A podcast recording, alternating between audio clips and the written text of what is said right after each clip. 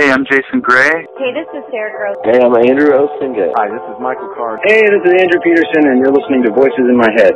And this is me, so let's have some exciting music. Who is me, you ask? Well, me is Rick Lee James, and this is my podcast, Voices in My Head. We've got a great show for you this week, so stay tuned.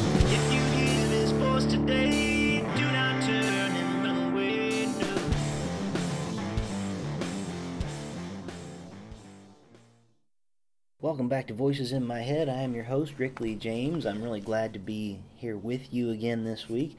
My guest this week is a person who passed away several years ago, Thomas Merton. Uh, I'm going to be sharing some uh, some reading from Merton. I've been going through for I don't know, maybe this is like my eighth time um, going through No Man is an Island, one of my favorite Thomas Merton books.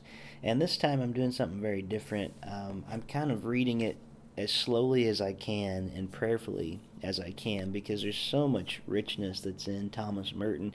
If you've never had a chance to read No Man is an Island, um, I, you know I'd recommend it actually. Maybe if it's your first time reading Merton because it's it's to me a very accessible book, but um, but also very deep. And uh, it's something that you should should go over uh, slowly and uh, take your time with. So, um, my reflections today are going to be mostly kind of my reflections on Merton as I'm reading, and uh, I may just let Merton speak for himself. But if you're wondering where this is that I'm reading from today uh, and where the voices in my head are coming from this week, uh, at least for this morning, it's Merton. I just laid my son down for his nap. I just poured myself a cup of coffee, and we'll see how far we can get into this today. Merton's talking about salvation, and he's trying to dive into um, what it means to to be saved, what it means to be on this road of salvation, what it means to be a person among people who are seeking God. And uh, he's not intending to divorce himself at any point from his Catholic tradition. Uh, he, he was a Catholic and, uh, and a credit to his faith, actually. But he also didn't intend to accept uh, any points blindly without understanding, and he wanted to make all of these things really his own, um, so that um, his faith would be his own, uh, not by just rationalizing it by act- but by actually living it. And so that's where a lot of the meditations from this book comes from. This is actually what I'm going to be reading this morning is is from the prologue of the book. We aren't even very far into it, but there's some good stuff, and I'm just going to start sharing from the prologue. And he says, What every man looks for in life is his own salvation and the salvation of the men he lives with. By salvation, I mean, first of all, the full discovery of who he himself really is. Then I mean something of the fulfillment of his own God given powers, in the love of others and of God. I mean also the discovery that he cannot find himself in himself alone, but that he must find himself in and through others. Ultimately, these propositions are summed up in two lines of the gospel If any man would save his life, he must lose it. And, Love one another as I have loved you. It is also contained in another saying from St. Paul We are all members of one another. I love how this is me. This is not Merton right here. You'll be able to tell the difference, I'm sure. But I love how from the beginning he is drawing on what salvation is. Um, and he's describing it not in the watered down gospel version that so many of our evangelical churches will use to talk about salvation. It's not a plan you pray through and then then you've attained salvation.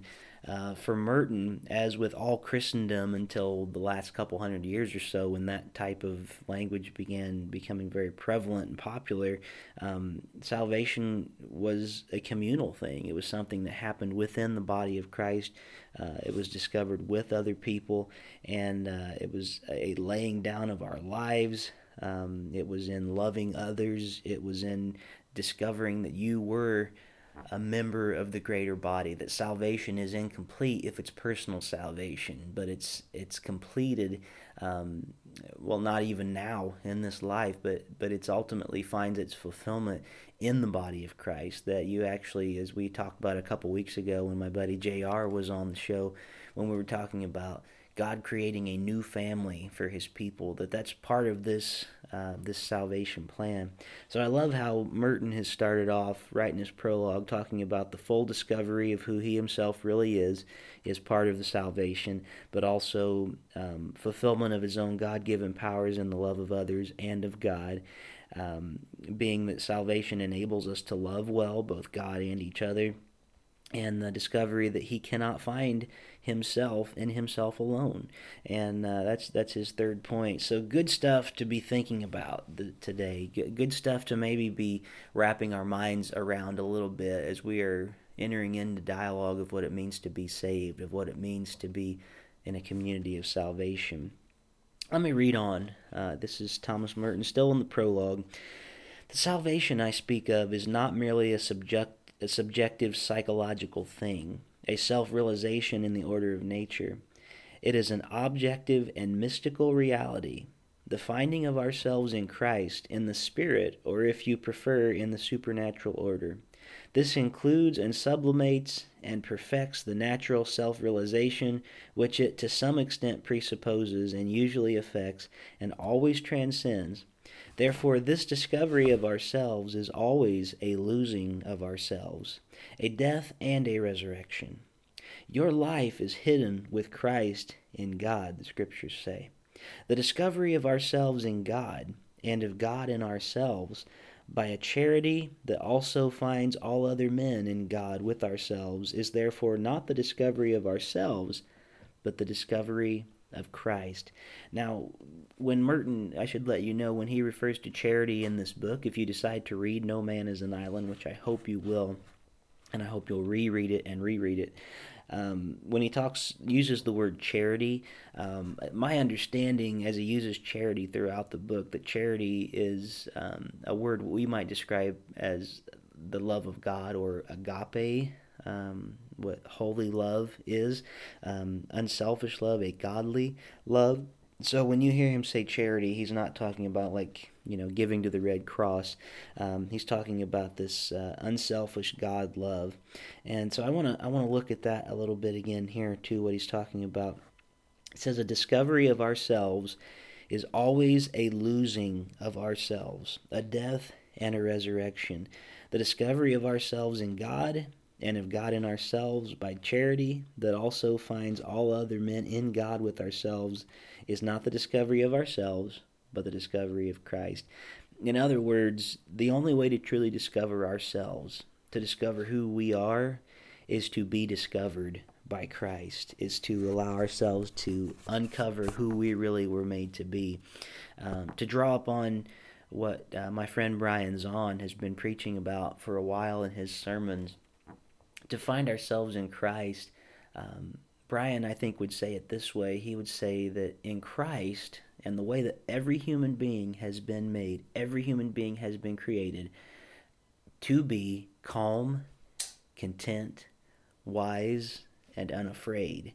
And that's a, a, sort of a mantra I've been hanging on to, a reminder that as we draw near to Christ, as Christ begins to, um, as we begin to discover ourselves in Him, um, not that, you know, it, it, it's really hard to describe, but but the way that God intended us to be, we're people who are calm, content, wise, and unafraid. To me, that sums up uh, greatly who Christ is. I mean, it doesn't probably get every single thing about Christ, but that's who we were made to be. The closer we become to Christ, the more we are going to embody those things the further we are away from that reality of Christ and the body of Christ, the further we will be from being people who are calm, content, wise, and unafraid. So I think that gets to the heart, really, of what uh, Merton is talking about when he's talking about finding ourselves in God and in other men and God in other men and God in ourselves. Um, he's not talking about it in sort of a new agey, you are God and God is already inside you sort of sense of the word. He's talking about finding God in ourselves and finding ourselves in God in the sense that we are part, becoming part of a new reality that that God has put himself into us, that God has created us from God's stuff, that God has created us from Himself, uh, from His very Logos, from His very Word of who He is. So um, we find ourselves, we find our salvation, we find who He has made us to be, um, and we find that we are part and parcel with God because we are made of God, from God, by God, with God. Um, a great mystery here. I, I, love that, that Merton doesn't mind diving into mystery. Um, let me let me continue with uh, with Merton's words. He says, first of all, it is the realization that I live now, um, not I, but Christ liveth in me, and secondly, it is the penetration of that tremendous mystery which St. Paul sketched out boldly and darkly in his great epistles the mystery of the recapitulation, the summing up of all in Christ. It is to see the world in Christ, its beginning and its end, to see all things coming forth from God in the Logos, who becomes incarnate and descends into the lowest depths of his own creation and gathers all to himself in order to restore it finally to the Father at the end of time. To find ourselves, then, is to find not only our poor, limited, perplexed souls, but to find the power of God that raised Christ from the dead and built us together in him unto a habitation of God in the Spirit. Uh, referencing Ephesians 2:22. He goes on, the discovery of Christ is never genuine if it is nothing but a flight from ourselves. On the contrary, it cannot be an escape, it must be a fulfillment. I cannot discover God in myself and myself in Him unless I have the courage to face myself exactly as I am, with all my limitations, and to accept others as they are with all their limitations. That is some good stuff. I think we might need to hear that again when he's talking about the discovery of Christ. It's never genuine if it's an escape from ourselves. Um, I, I, love that because we truly have been made to be redeemed. We, we have been made to return to the selves God made us to be. Often I hear Christians talk about, you know, and, and this is probably from a, a, different view than I hold, uh, a more Calvinistic view uh, of total depravity of man. Uh, to me, that is um, an attack on on uh, the way God made us. That God made us and saw it was good, not it was depraved. Um, and so, a return to Christ is actually a return to that goodness. Uh, not an escape from our humanity, but a return to our humanity. So when Merton says a discovery of Christ is never genuine if it is nothing but a flight from ourselves, I think that's what he's talking about when he says it cannot be an escape. It must be a fulfillment. And I love how he, he says, I cannot discover God in myself and myself in Him unless I have the courage to face myself exactly as I am with all my limitations and to accept others as they are with all their limitations. Um, we are really bad about not accepting who we are. And we're especially bad about not accepting who others are. Um, we see this all the time. We see it uh, in in um, everywhere. You know, any social media, any television media, any newspaper. Um, a lot of the problems in this world come from people trying to change other people, from not accepting who they are, from not accepting uh, who God made them to be. But let's get back to this idea: who God made us to be is not who we often are. Um, we have distorted that image. We are not people who are calm, content, wise, and unafraid. Uh, we are people who do the exact opposite of that.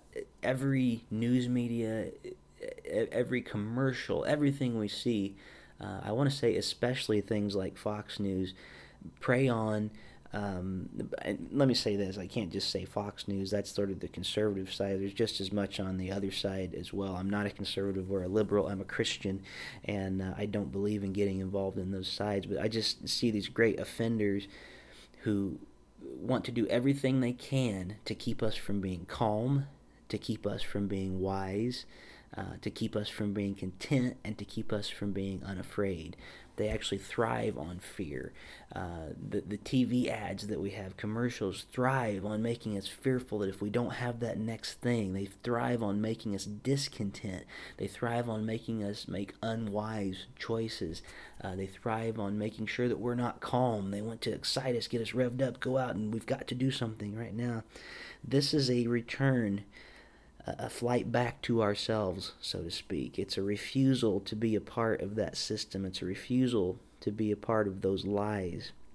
So, to get back to Merton here, when he says it must be a fulfillment, and I have to accept others as they are with all their limitations, I have to accept myself as I am with all my limitations.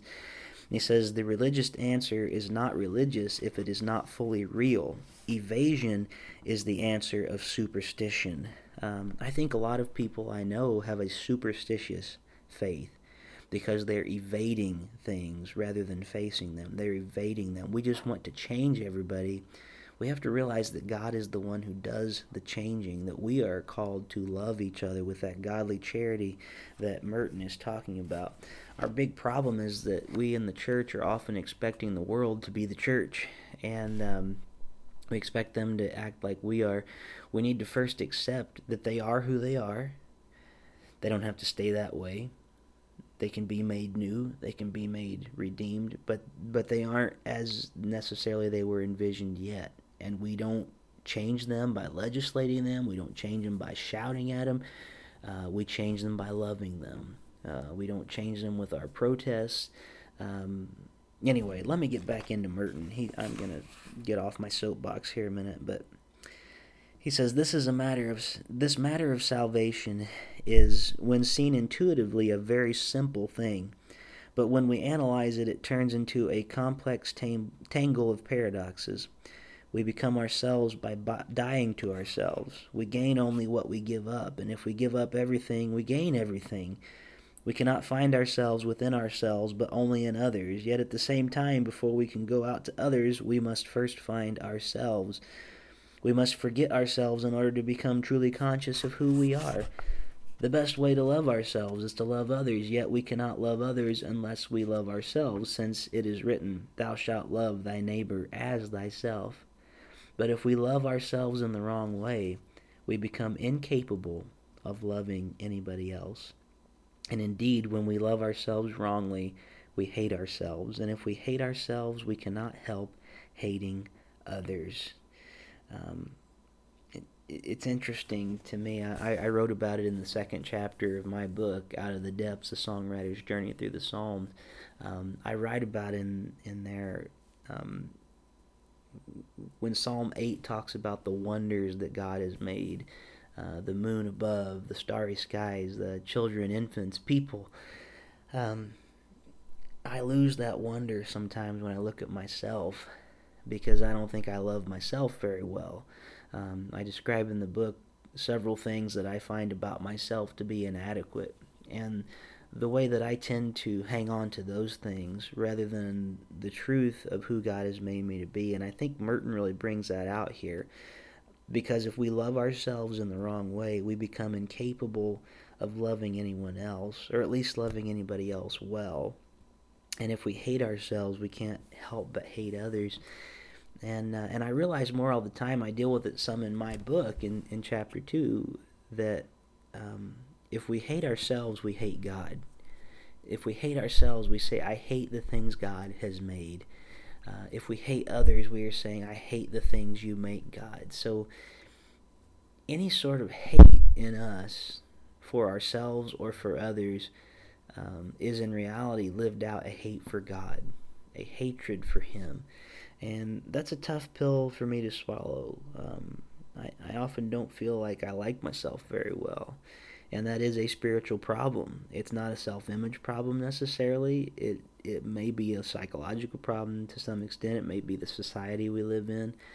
But as I said before, a return to Christ, um, finding ourselves in others and finding ourselves in God is actually a way to combat that. To see that God has made all things good, that God is renewing all things, that uh, that God is good and He makes nothing that isn't good.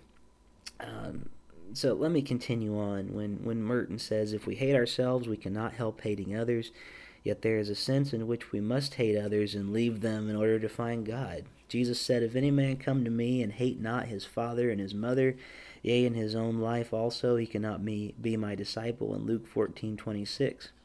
As for this finding of God, we cannot even look for him unless we have already found him, and we cannot find him unless he has first found us. We cannot begin to seek Him without a special gift of His grace. Yet if we wait for grace to move us before beginning to seek Him, we will probably never begin. The only effective answer to the problem of salvation must therefore reach out to embrace both extremes of a contradiction at the same time. Hence, that answer must be supernatural. That is why all the answers that are not supernatural are imperfect for they only embrace one of the contradictory terms, and they can always be denied by the other. Take the antithesis between love of self and love of another. As long as there is a question of material things, the two loves are opposed. The more goods I keep for my own enjoyment, the less there are for others. My pleasures and comforts are, in a certain sense, taken from someone else. And when my pleasures and comforts are inordinate. They are not only taken from another, but they are stolen. I must learn to deprive myself of good things in order to give them to others who have a greater need of them than I.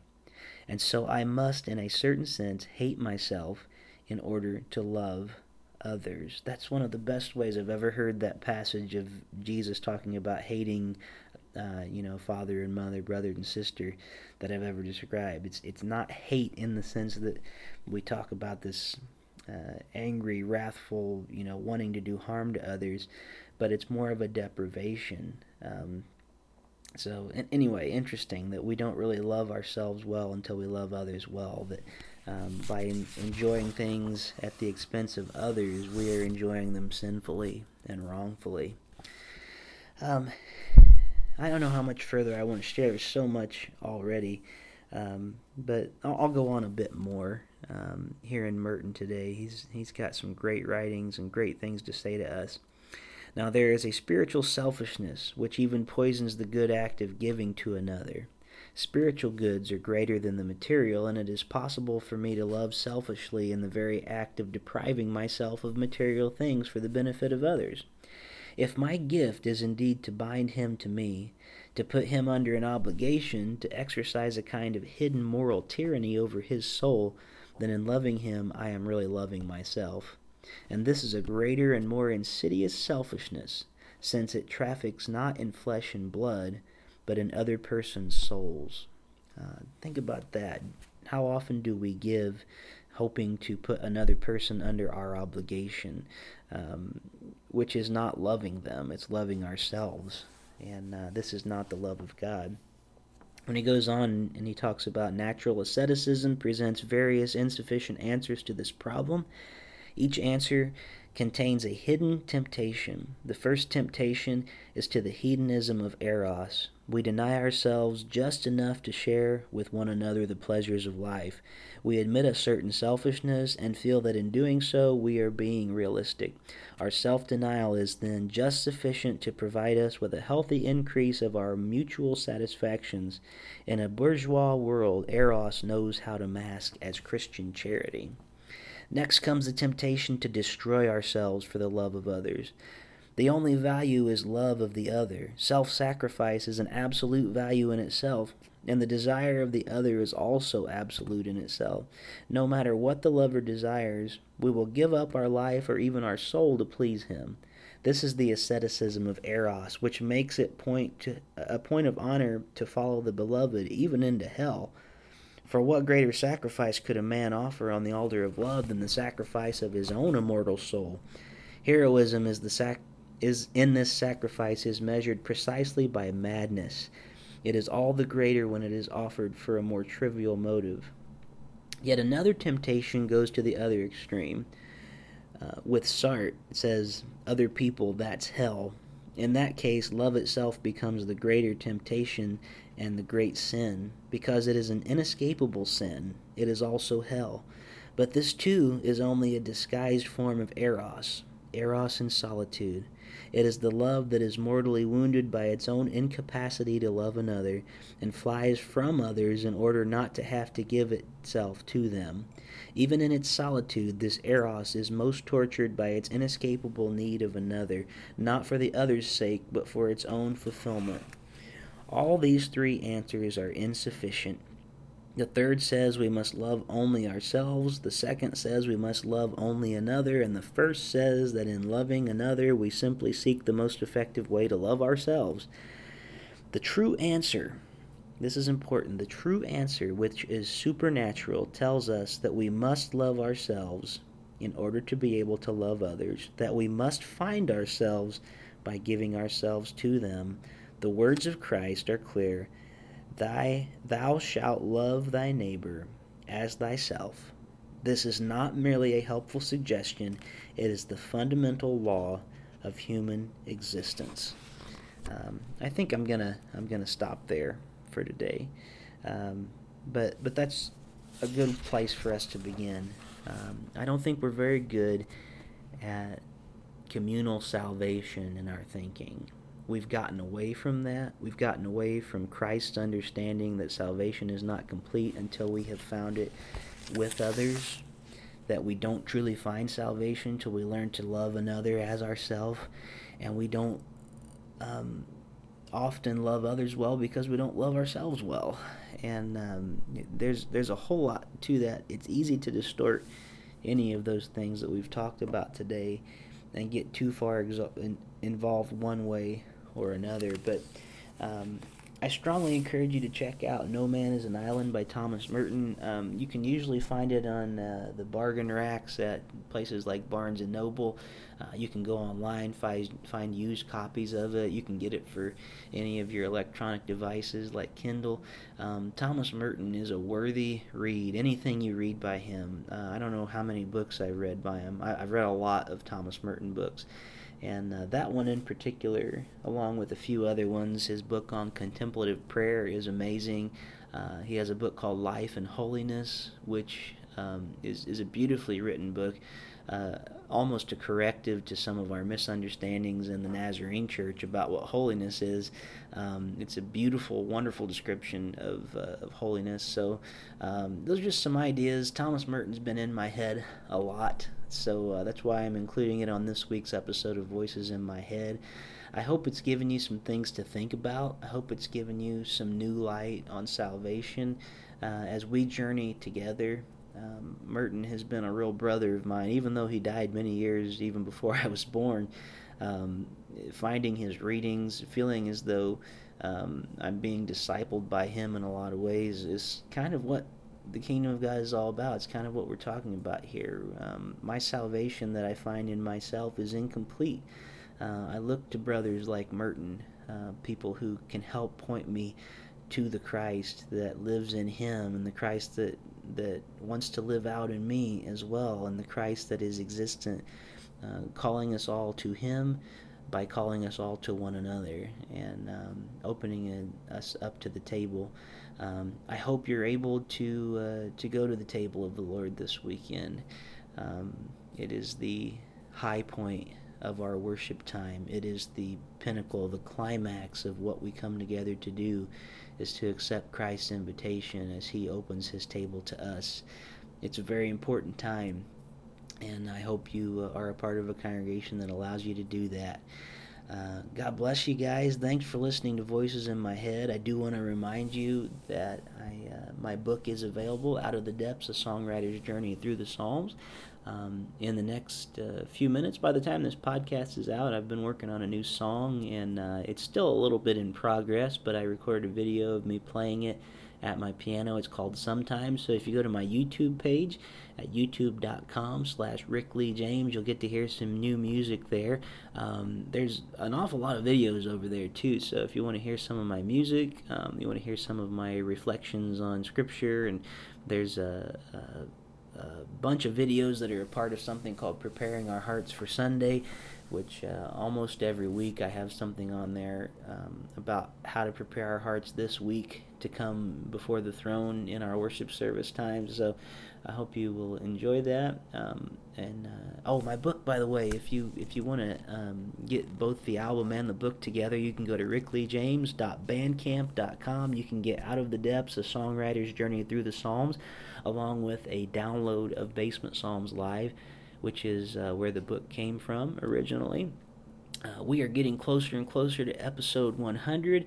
I'm excited about that. I uh, I'm still planning some things for that episode. I hope it's going to be a, a, neat thing that you're going to enjoy. I'm looking forward to it, and I don't want to tell you too much about it because if my plans fall through, then I don't have to go back and say sorry this didn't happen. Uh, but I am planning something special for episode 100 and just a couple episodes away from that. So, thank you for listening to Voices in My Head. Thank you for being a part of this. I hope you guys have a great week. God bless you. You've been listening to Voices in My Head, the official podcast of Rick Lee James. If you'd like to know more about me, my ministry, my music, my life, go to my website at rickleejames.com. And I'd love this to be a community experience, so if you call 937 505 0162, you can leave feedback you can give me suggestions for future shows. You can even record comments that I can play on the next podcast. So let's make this something really great together. 937 505 0162. Thank you so much for listening to Voices in My Head, the official Rick Lee James podcast. God bless.